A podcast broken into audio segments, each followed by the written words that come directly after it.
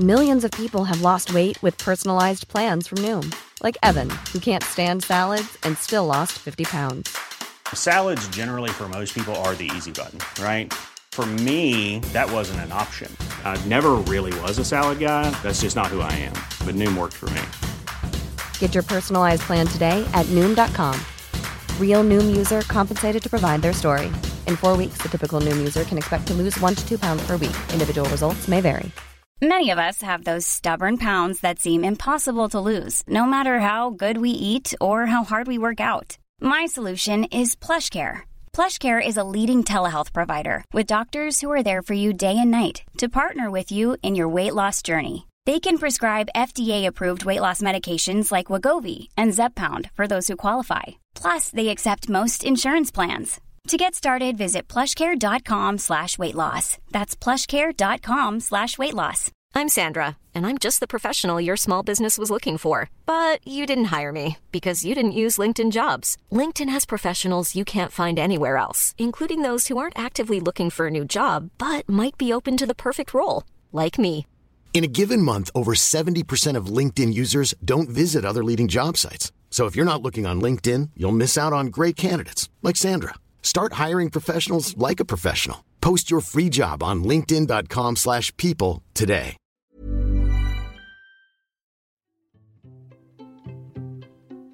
Du lyssnar på Rättegångspodden och del 1 om dödsskjutningen i Katrineholm. Mitt namn är Nils Bergman. 30 stycken tryck och det ska gå i takten 1, 2, 3, 4, 5. Kan någon trycka? Hjärtluft. Han andas, okej. Han andas, okej. Det var den 14 maj 2017 som polisen ryckte ut till Östra skolan i Katrineholm efter larm om skottlossning. På platsen fann de den 35-åriga småbarnspappan Filip Viking, vars liv inte gick att rädda. Vittnen såg en mörklädd person springa från platsen och polisen sätter genast igång med en intensiv mordutredning. Man försöker finna ett motiv till varför Filip Viking mördades.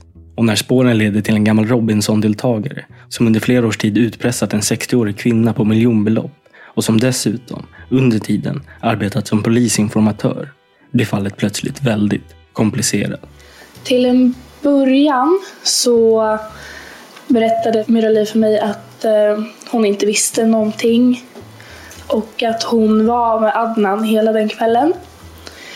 Sedan har historien ändrats. Mammas död. Mammas död. Hon bara, har du någonting? Hon bara, vad fan har du gjort? Jag bara, jag har inte gjort någonting. En 40-årig man pekas ut som spindeln i nätet och den som sett till att skjutningen blev av. Det är det jag vet, att hon har gömt ett vapen och jag vet inte vart eller vad det var för vapen. Eh, Förutom att det skulle ha varit mordvapnet. Hej, det var Emilia på SOS. Hej, du, nu har vi den här eh, skjutningen. Katrineholm har ett vittne om du vill prata med dem. Jättegärna. Ja. Vi kör kompressioner. Varsågod, då får du prata med polisen. Men gör ni Tack. kompressioner nu alltså? Ja, kompressioner. Okej, så han andas inte längre? Nej, det gör han inte.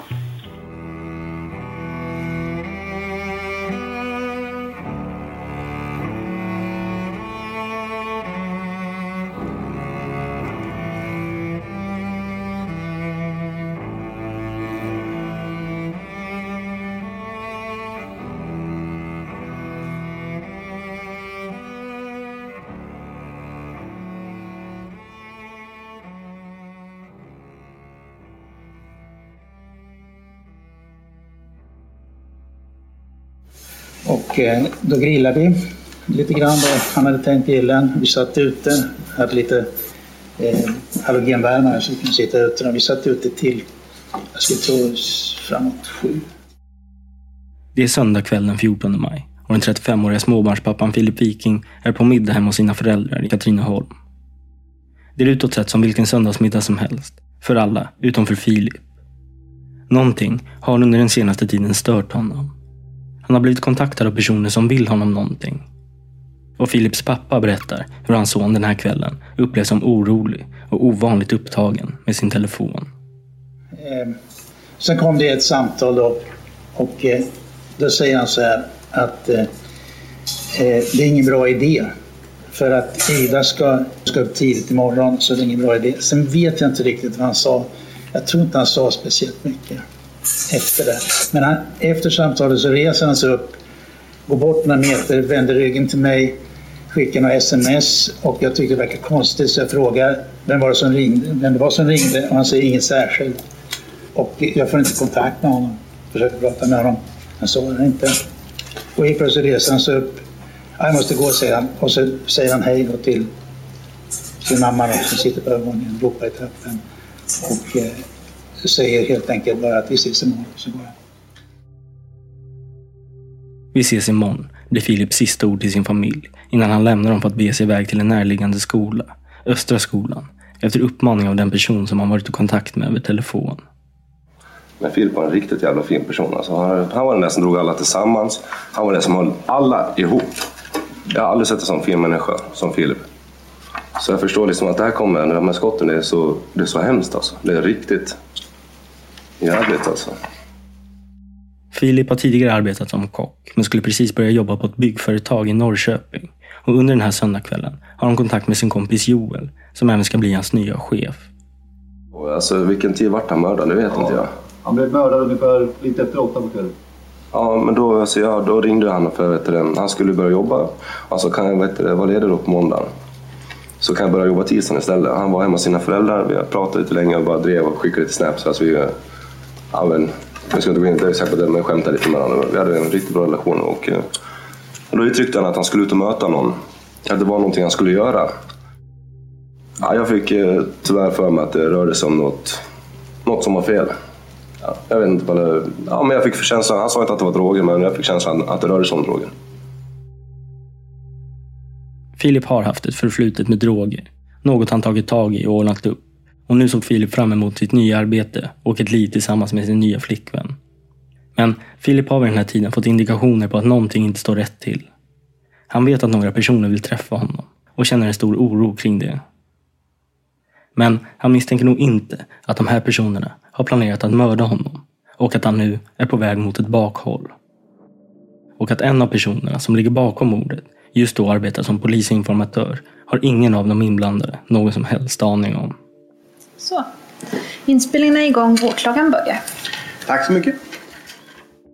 Någon timme tidigare, klockan 19.15, noterar vittnet Fernando en grupp personer vid en vändzon på Tegnérvägen i Katrineholm.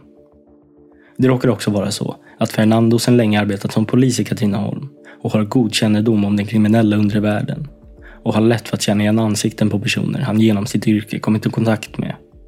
Jag är ute och åker bil. Jag är på väg hem till mig, till min bostad. Så ser jag fyra personer som står och pratar. Jag ser eh, Adnan som samtalar med Fredrik. Och så ser jag Eddie en, en bit bort, några meter ifrån. Eh, jag lägger märke även på en, eh, en annan kille som står in till Adnan. En mörkhyad kille.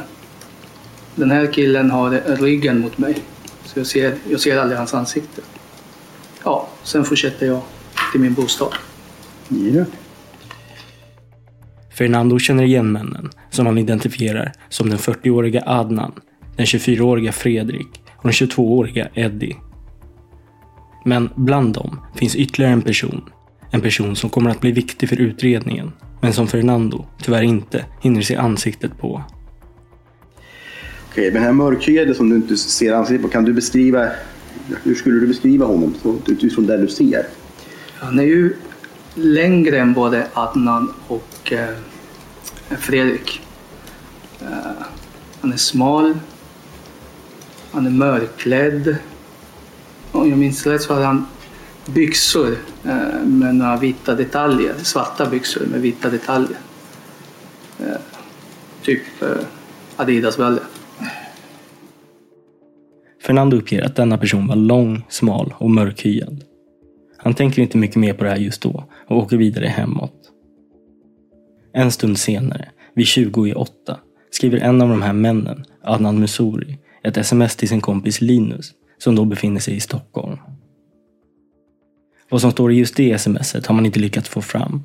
Men en kvart efter det skickar Linus i sin tur ett sms till sin mamma där det står En vän kommer förbi och ska bara hämta sin laddare som ligger hos mig. Linus befinner sig alltså då i Stockholm, men bor egentligen i en stuga i området Sågmon i Katrineholm, där hans mamma denna kväll befinner sig. Några minuter efter det Det en taxi för upphämtning inte långt ifrån Tegnérvägen där Adnan, Eddie och Fredrik och den då okända långa, smala, mörkhyade personen står samlade. Jag åkte dit, ställde mig och väntade och kom en person in och satte sig och sa att vi skulle vänta på en till. Då såg jag att det kom en annan person då och klev in i taxin där bak. Och sen åkte vi ut mot, eller de ville åka tur och retur till Sågmon. Taxichauffören Mikael berättar om hur han där plockar upp två män. Man vet inte med säkerhet vilka dessa två personer är. Men efter mycket pusslande med mastuppkopplingar och telefonkommunikation misstänker polisutredarna och åklagarna att en av männen antingen är Eddie eller Fredrik och att den andra personen, som sätter sig i taxin en kort stund efter, är den långa, smala och mörkhyade personen. Vi åkte ut dit till ett hus där som eh, den ena personen gick in, gick in dit en stund. Den andra killen satt kvar i framsätet. Under rättegången minns inte taxichauffören huruvida det var så att de två männen yttrat sig om att de skulle hämta något. Men den uppgiften lämnade han tidigare i polisförhör. Det är så här att i efterhand har han hört vad som hänt så tänkte han att det var ett sammanträffande. Det som hände att han körde dem just den kvällen. De sa att de skulle ut och hämta någonting. Ja, det är möjligt att jag kommer ihåg att de gjorde det. Men Mm. just nu idag kommer jag inte ihåg det.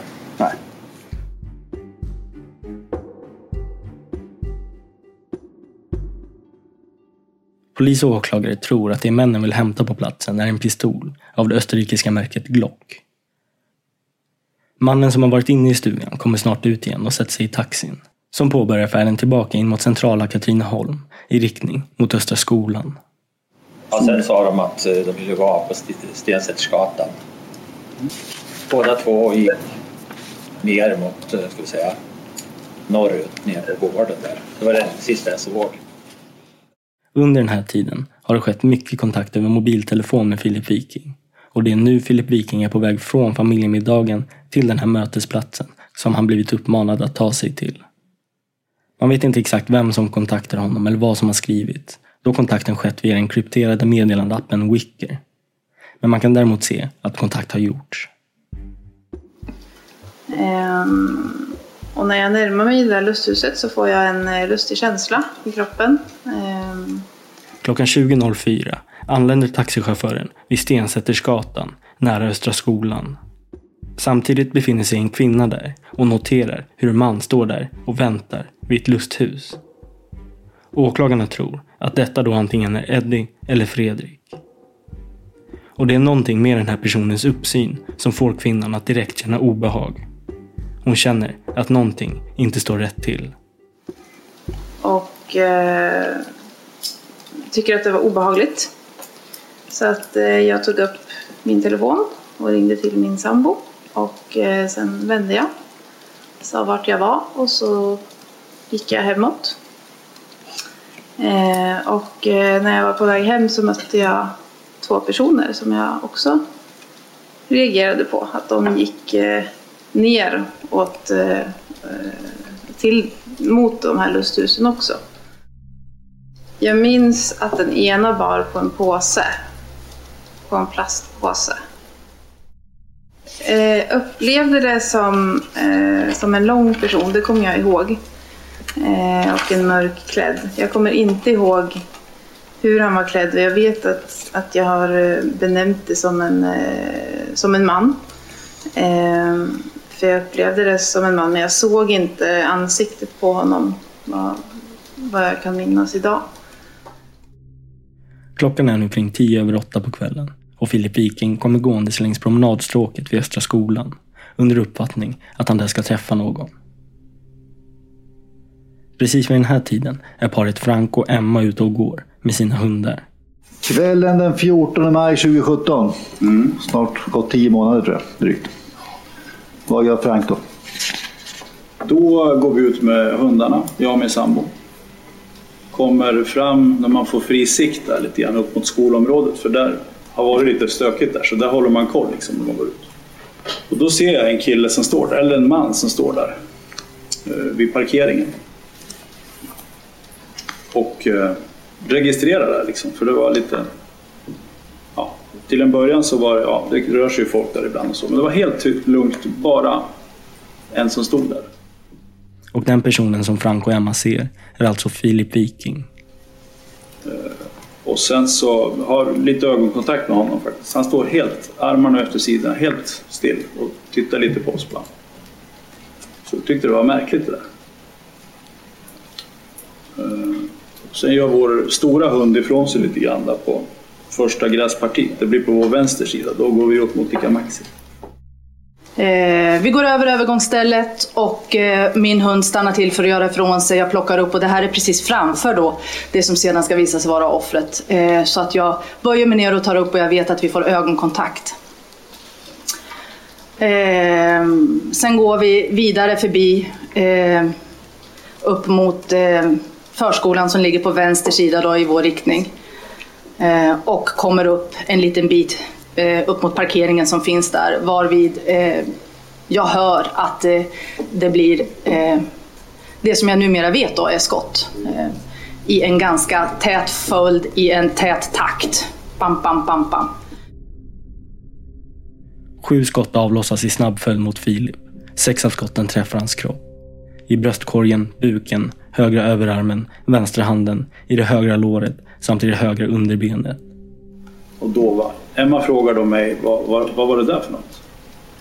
Ja, det var pistolskott, så. Ehm, Och då vänder vi oss om. Ehm, Då ser vi en figur lämna platsen västerut. Jag ser ehm, eh, den person som nyligen, som vi precis har passerat, eh, ligger eh, eh, som ett bylte, eller vad jag ska säga, ligger på asfalten och jag ser också en person avlägsna sig i väldigt hög takt från platsen.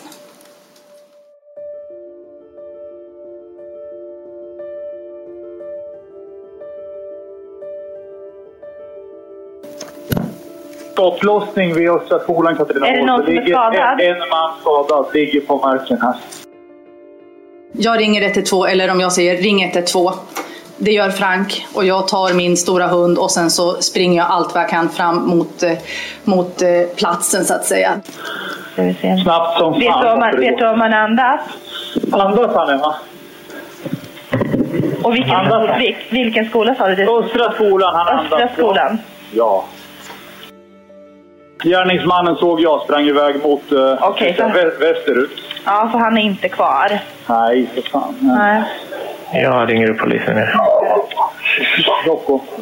Min kollega har larmat och de säger även till polisen. Ja. Så ambulans och, och eh, polis kommer åka till er med en gång. Absolut, det låter bra. Ser du vart ifrån han blöder? Ser du Ja, någonting mun, på... munnen ser jag. Eh, Ja. knät. Typ benregionen. Ja, från, någonstans från benen. Nu andas han inte längre. Han, har du möjlighet att påbörja börja någon hjärt-lungräddning? Snabbt som fan. Ja, Vi, vi försöker trycka. Vet, ja, vet ni hur man gör? Fram, fram, framstup Nedlägga honom på ryggen. på ryggen. På rygg. Och sen sätta sig i höjd med hans, eh, hans bröstkorg. Ja. Okej, tryck. Ja. Och sen knäppa händerna. Ja, jajamän. Och så 30 stycken. Rocco, tyst, tyst! 30 stycken tryck och det ska gå i takten 1, 2, 3, Ska vi visa, 4, eller 5. Kan någon, kan någon trycka? Hjärtlugn. Han andas, okej. Han andas, okej. Bra, bra, okej. Då vill- bra, ja, bra. då vill han, är- jag- Han är med i alla fall än så länge. Okej, jättebra. Han är med, ja. Ja. Det är jätteviktigt att hålla koll på andningen så att det fortsätter. Jajamän. Var, vilket väg sa du han hade sprungit? Västerut? Västerut, ja precis. Ja, ja. Du, jag ska göra som så här att jag ska koppla över dit till polisen också så du får tala om för dem Ja, vad det är du har sett. Dröj kvar lite grann bara. Polisen Sörmland? Hej, det var Emilia på SOS. Hej. Hej, du, nu har vi den här eh, skjutningen. Katrineholm har ett vittne om du vill prata med dem. Jättegärna. Ja. Vi kör kompressioner. Varsågod, då får du prata med polisen. Men gör ni Tack. kompressioner nu alltså? Ja, kompressioner. Okej, så han andas inte längre? Nej, det gör han inte. Jo, det gör han lite grann. Jaha, ja. Men alltså andas han eller andas han inte? Han andas.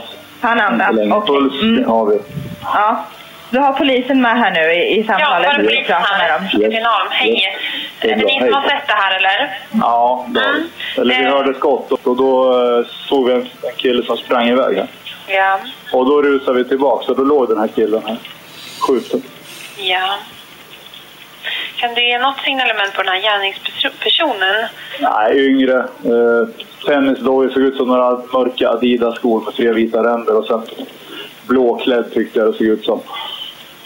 Mörkklädd. Jeans och eh, ja, mörk alltså. Mm. Ja. Eh, mörka Adidas-skor med tre vita ränder, eventuellt mörkt klädd med jeans. Ja, Och en yngre person. ja. Yes. Men ni håller på med HLR? Mm.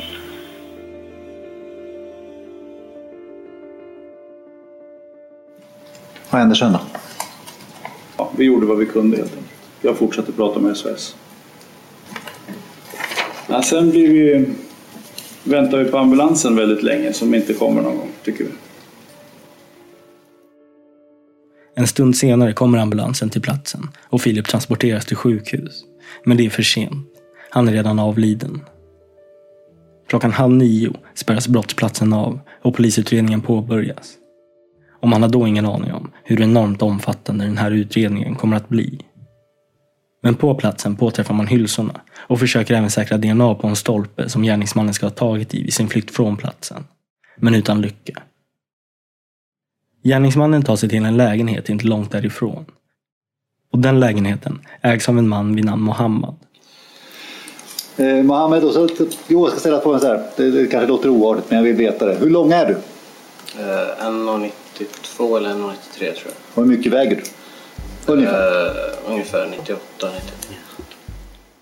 Mohammed är också väldigt lång och när polisen lägger sitt pussel och ser att en taxiresa går från hans lägenhet, där en lång mörkhyad person plockas upp, blir Mohammed först misstänkt som personen som sköt Filip Viking.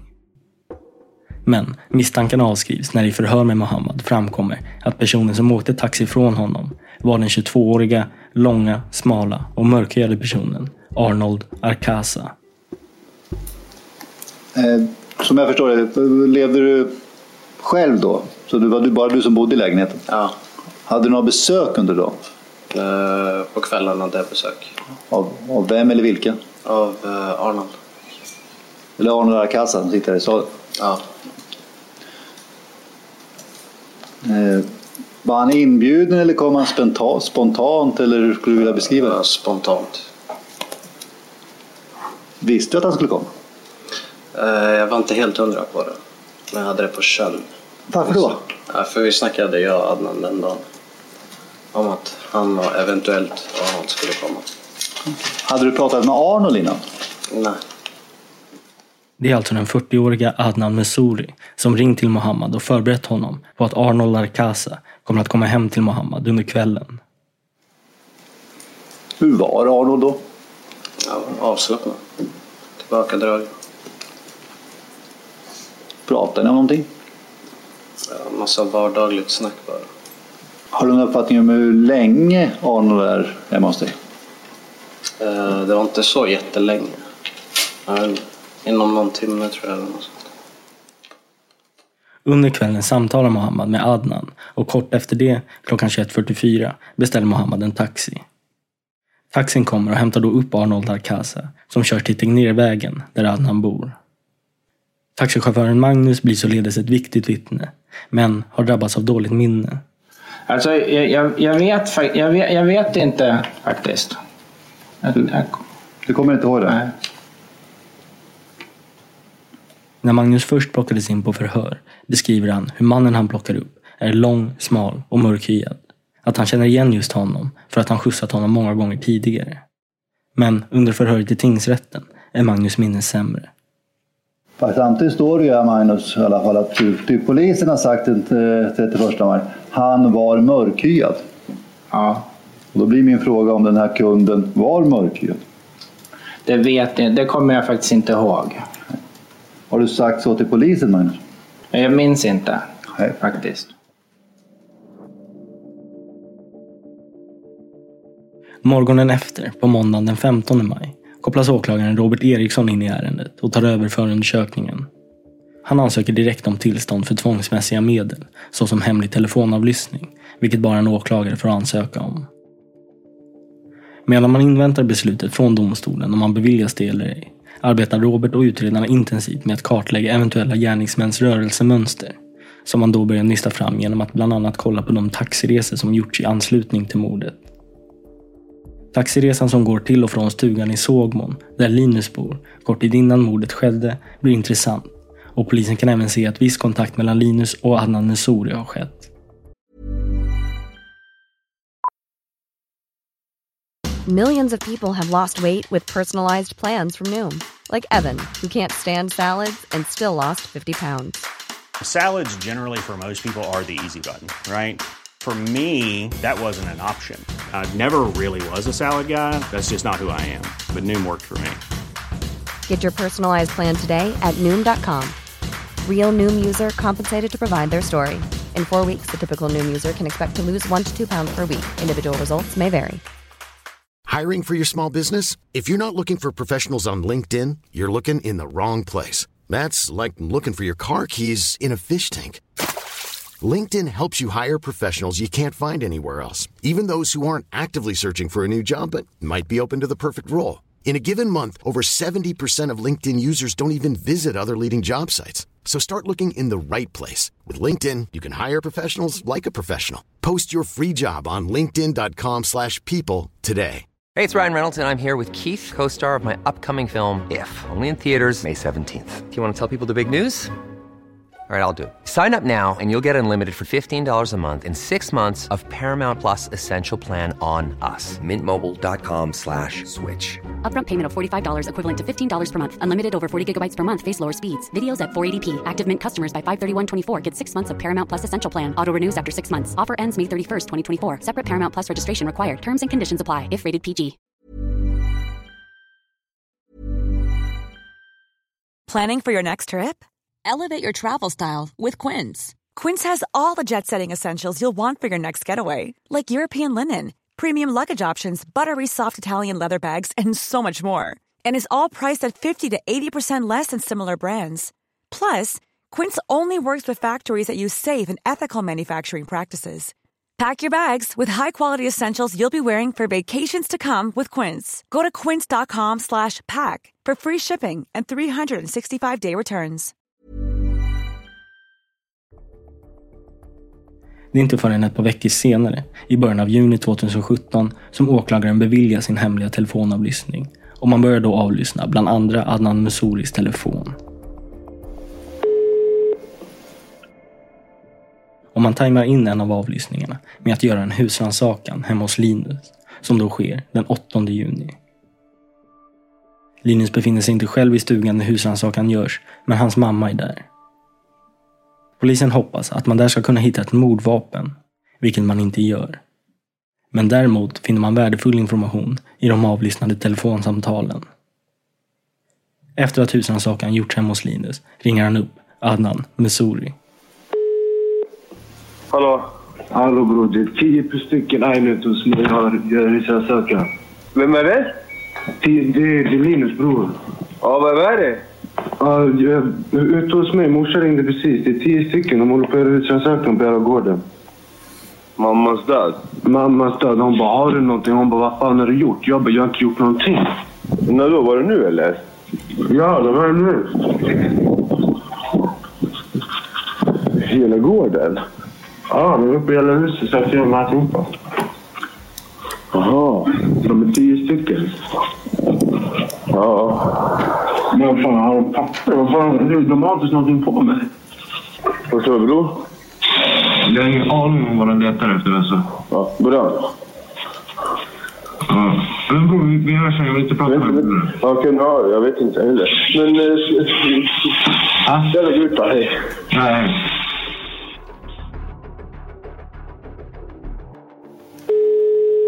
Efter att Adnan blivit varse att polisen är dem på spåren och gjort en husrannsakan hos Linus ringer Adnan upp sin 20 år yngre flickvän Myra Li. Hallå? Tja! Hej. Vad gör du? Ingenting. Chillar du hemma? Ja, Hur mår du? Jag mår bra tack. Du då? Det är bra. Vad gör du då? Jag ska äta vattenmelon. Eh, jag har känt henne i snart två år tror jag. Eh, och hon är en av mina bästa vänner. Mm. Den då 19-åriga Mirali är den enda tjejen åtalad i den här brottshärvan och den enda som inte tidigare dömts för grov kriminalitet. Men har under våren 2017 hamnat i fel bekantskapskrets i samband med att de blir tillsammans med den tungt kriminella Adnan Messouri. Inför den här tingsrättsförhandlingen står hon åtalad för att ha hanterat mordvapnet efter mordet. Vi hör Myra Lis kompis som i rätten är tillkallad som vittne. Vi pratar ju här om en, en skjutning i Katrineholm den 14 maj. Precis. När Filip Viking blev skjuten. Eh, har Myrali pratat med dig någonting om den händelsen? Ja, det har hon gjort. Ehm, Det har varit väldigt eh, mycket olika historier som jag har fått höra. Som jag inte vet riktigt vilken jag ska tro på eller så. Men jag har fått höra ganska mycket genom det här året. Ja. Kan du berätta något vad det är du har hört? Till en början så berättade för mig, Myrali för mig att eh, hon inte visste någonting och att hon var med Adnan hela den kvällen. Sedan har historien ändrats eh, då polisen gjorde ett kontoutdrag på hennes kort där det stod att hon var i Eskilstuna. Mirali har försökt skapa ett alibi för Adnan under mordkvällen genom att säga att hon var hemma med honom då, i Adnans lägenhet på ner vägen, där Mirali även var inneboende. Detta uppger hon senare när hon hörs av polis, som genast slår hål på den lögnen genom att se på hennes kontoutdrag att hon i själva verket då var i Eskilstuna. Sen vet jag inte mycket mer än att hon har gömt ett vapen någonstans. Jag vet inte riktigt vart. Det är det jag vet, att hon har gömt ett vapen och jag vet inte vart eller vad det var för vapen. Eh, Förutom att det skulle ha varit mordvapnet. När Adnan den 8 juni får reda på att det gjorts en husrannsakan hemma hos Linus blir Adnan nervös och ringer därför upp Mirali. Det är bra. Vad gör du då? Han misstänker att polisen kanske även kommer att göra en husrannsakan i deras lägenhet, där Mirali just då befinner sig och precis ska äta en vattenmelon. Jag ska äta vattenmelon. Okej. Mm. Trevligt. Mm. Men Adnan Messouri, som varit med i gamet länge och anser sig ha stor erfarenhet kring polisens utredningar, misstänker att det inte vore omöjligt om hans eller Miralis telefoner avlyssnas. Så han kan inte rakt ut säga det han vill säga till Mirali. Vet du det? Ehm. ja, ja, men gå ut. Låt dörren gå ut med dig. Ska jag låta dig gå ut? Ja, men gå ut och chilla. Vad vet jag. Varför det?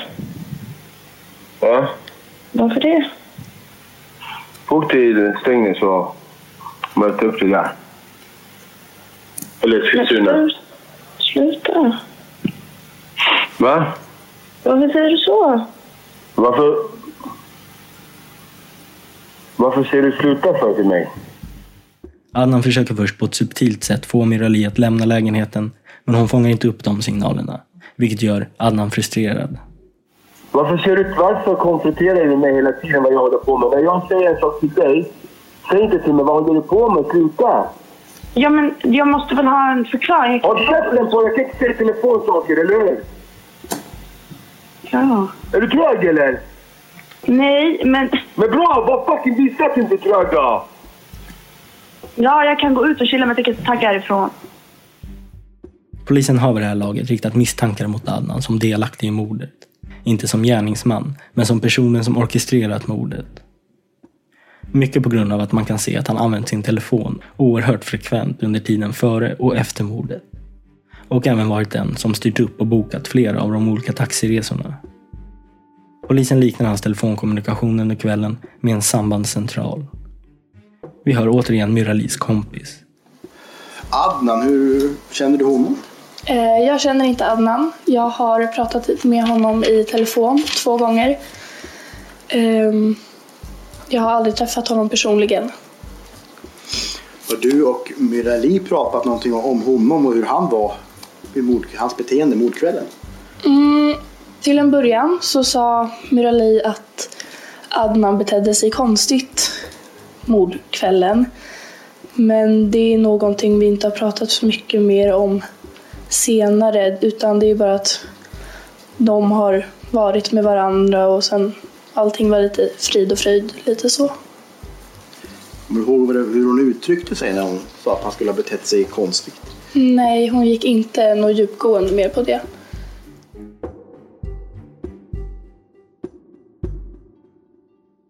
Den då 40-åriga Adnan Messouri har en intressant bakgrund.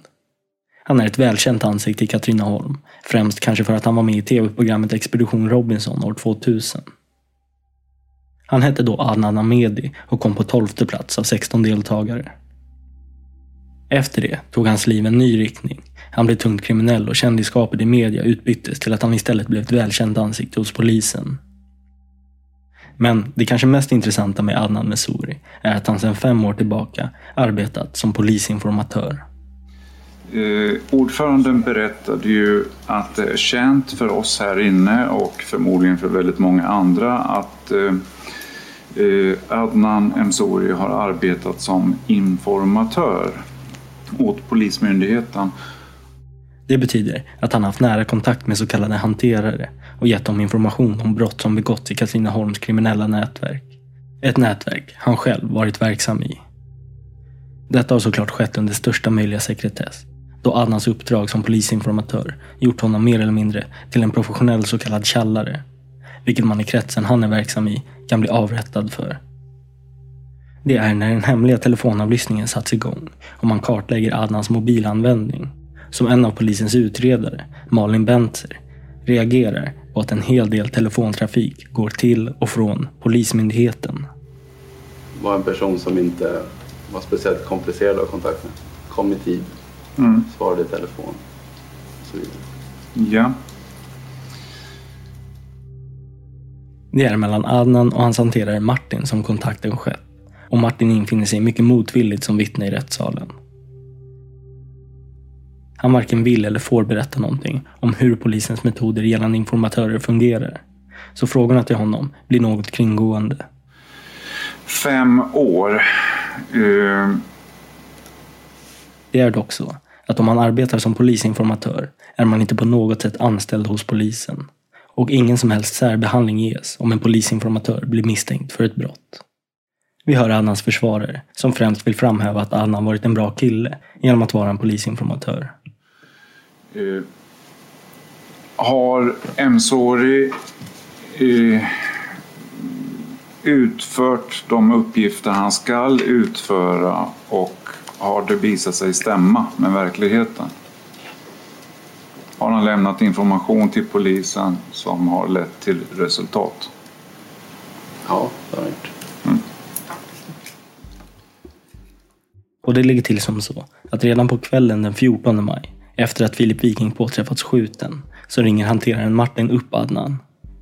Adnan är då inte överhuvudtaget misstänkt för inblandningen i skjutningen. Och ingen nämner något om att Filip är död.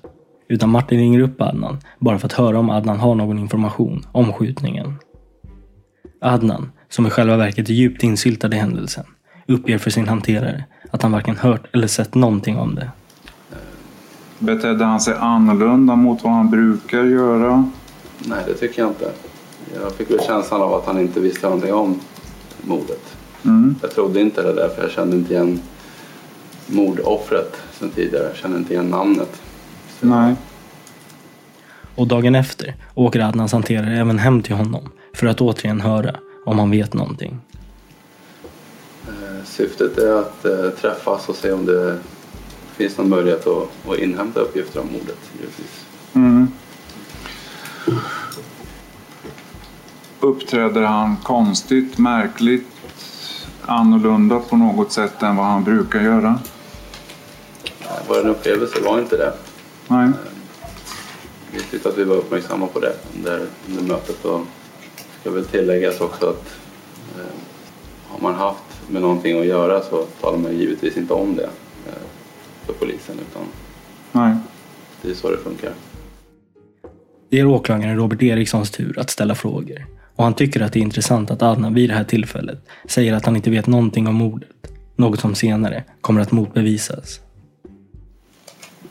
Om man hade berättat att han hanterat ett vapen och grävt ner ett vapen, vad hade Martin varit skyldig att göra då? Ja, du var inne på det tidigare. Jag hade varit tvungen att kontakta min förman och, och förmodligen hade vi upprättat en anmälan också gällande det. Många av polisens informatörer är själva kriminella. Åtminstone närvarande i den kriminella undre världen. Och om hanteraren får reda på att informatören begått något brott så har de självklart en skyldighet att anmäla det. Så en informatör gör bäst i att inte berätta någonting om den kriminella verksamhet man själv är inblandad i. Men när Adnans hanterare är hemma hos honom passar Adnan på att försöka få ut lite information från dem.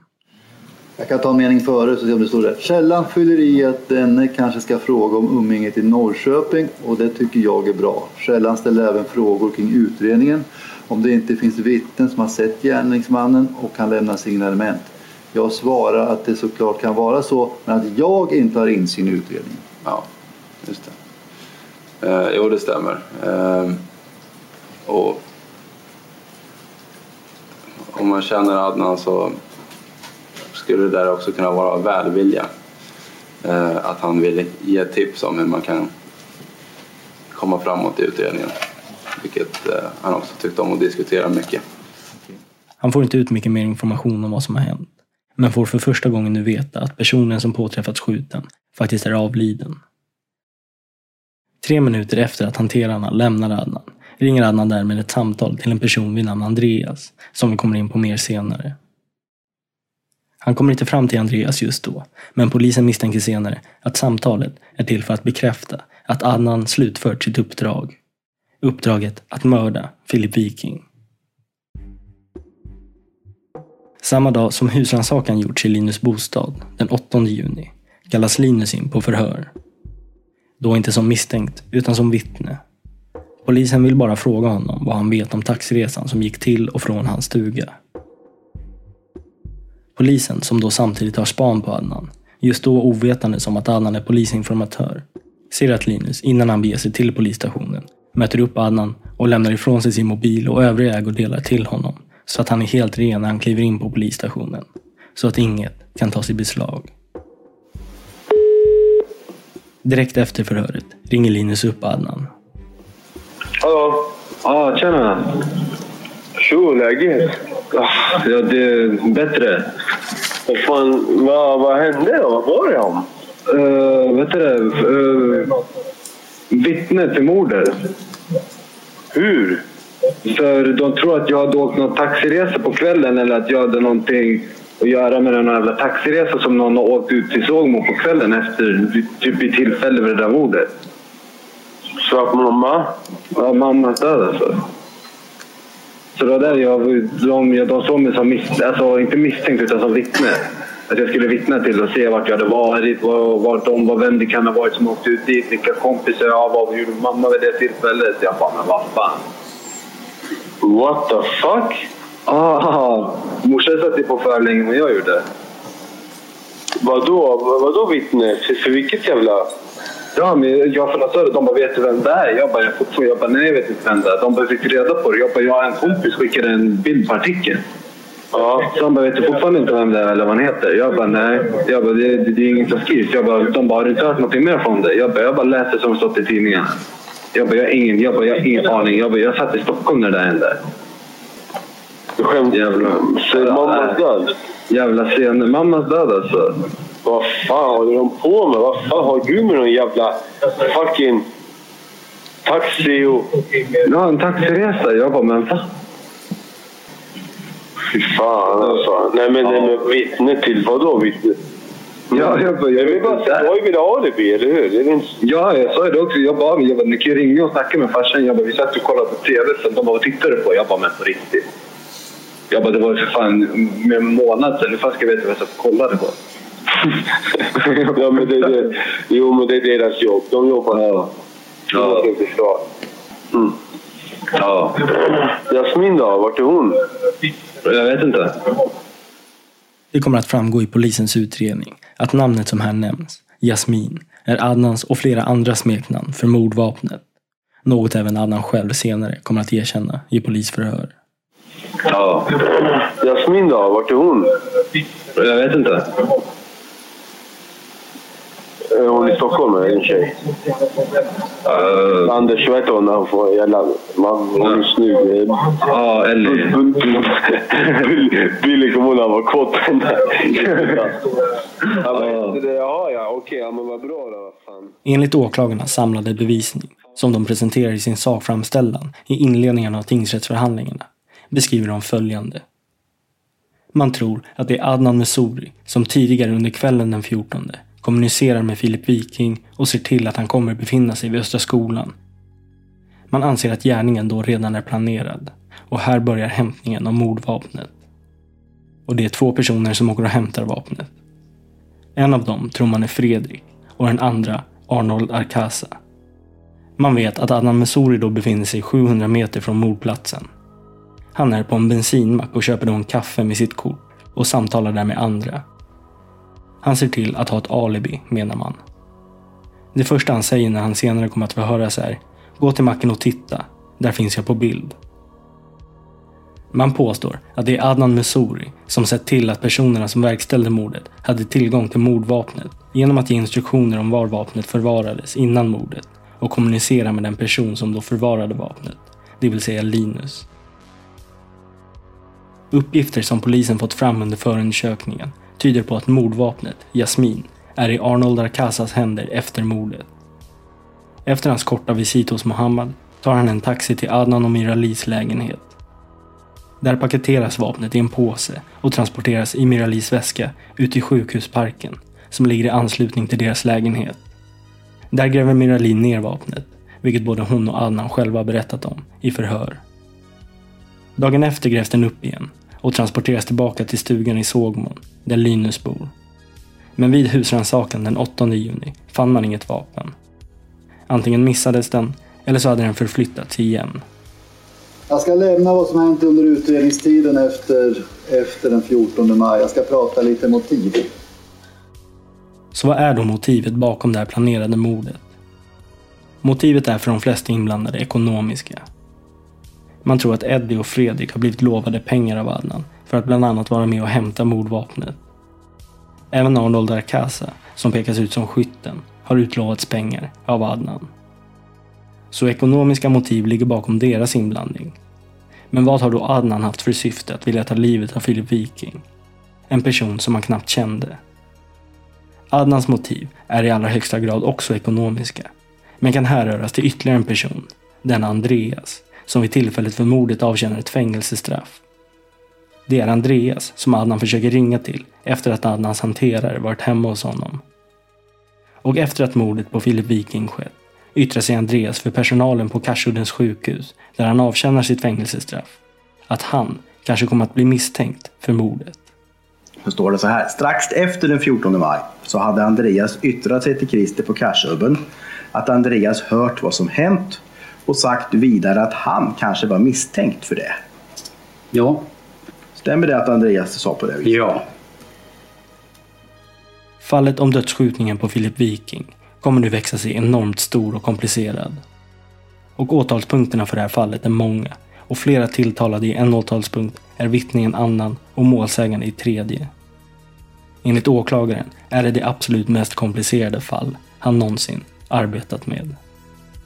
Åtalet som gäller mord, anstiftan till mord och grov misshandel, flera fall av grovt vapenbrott, grov utpressning, penningtvätt, anstiftan till allmänfarlig ödeläggelse, narkotikabrott och våldtäkter. Mord, penningtvätt och våldtäkter och allmänfarlig ödeläggelse efter att polishuset i Katrineholm utsatts för en granatsprängning. Den 60-åriga kvinnan står åtalad misstänkt för grovt vapenbrott då hon enligt åtalet förvarat en k-pist hemma hos sig. Svartsjuka kan vara motivet till mordet i Katrineholm. Mitt namn är Nils Bergman. Ansvarig utgivare är Jonas Häger. Tack för att ni har lyssnat. Vad, vad heter, har, du ingen, har du inte koll på vilka polisen förhör? No, jag, jag kommer jag är skitdålig på namn alltså. Ja, Det vad, heter, vad, heter han, vad heter han då? Det, det vet jag inte. Han var någon... Det ser ut som en riktigt så här vanlig centrumgubbe typ. Jag vet, vit hår, blå ögon. Ja. Varje ögon. Varje ögon? Han är hal han. Ja. Han är en duktig utredare. Jag har kollat, jag har kollat om det är han, samma. Jag har, jag har forskat lite om hans bakgrund. Det är, det är en duktig, han är vass. Aha. Han är en vass vita räv.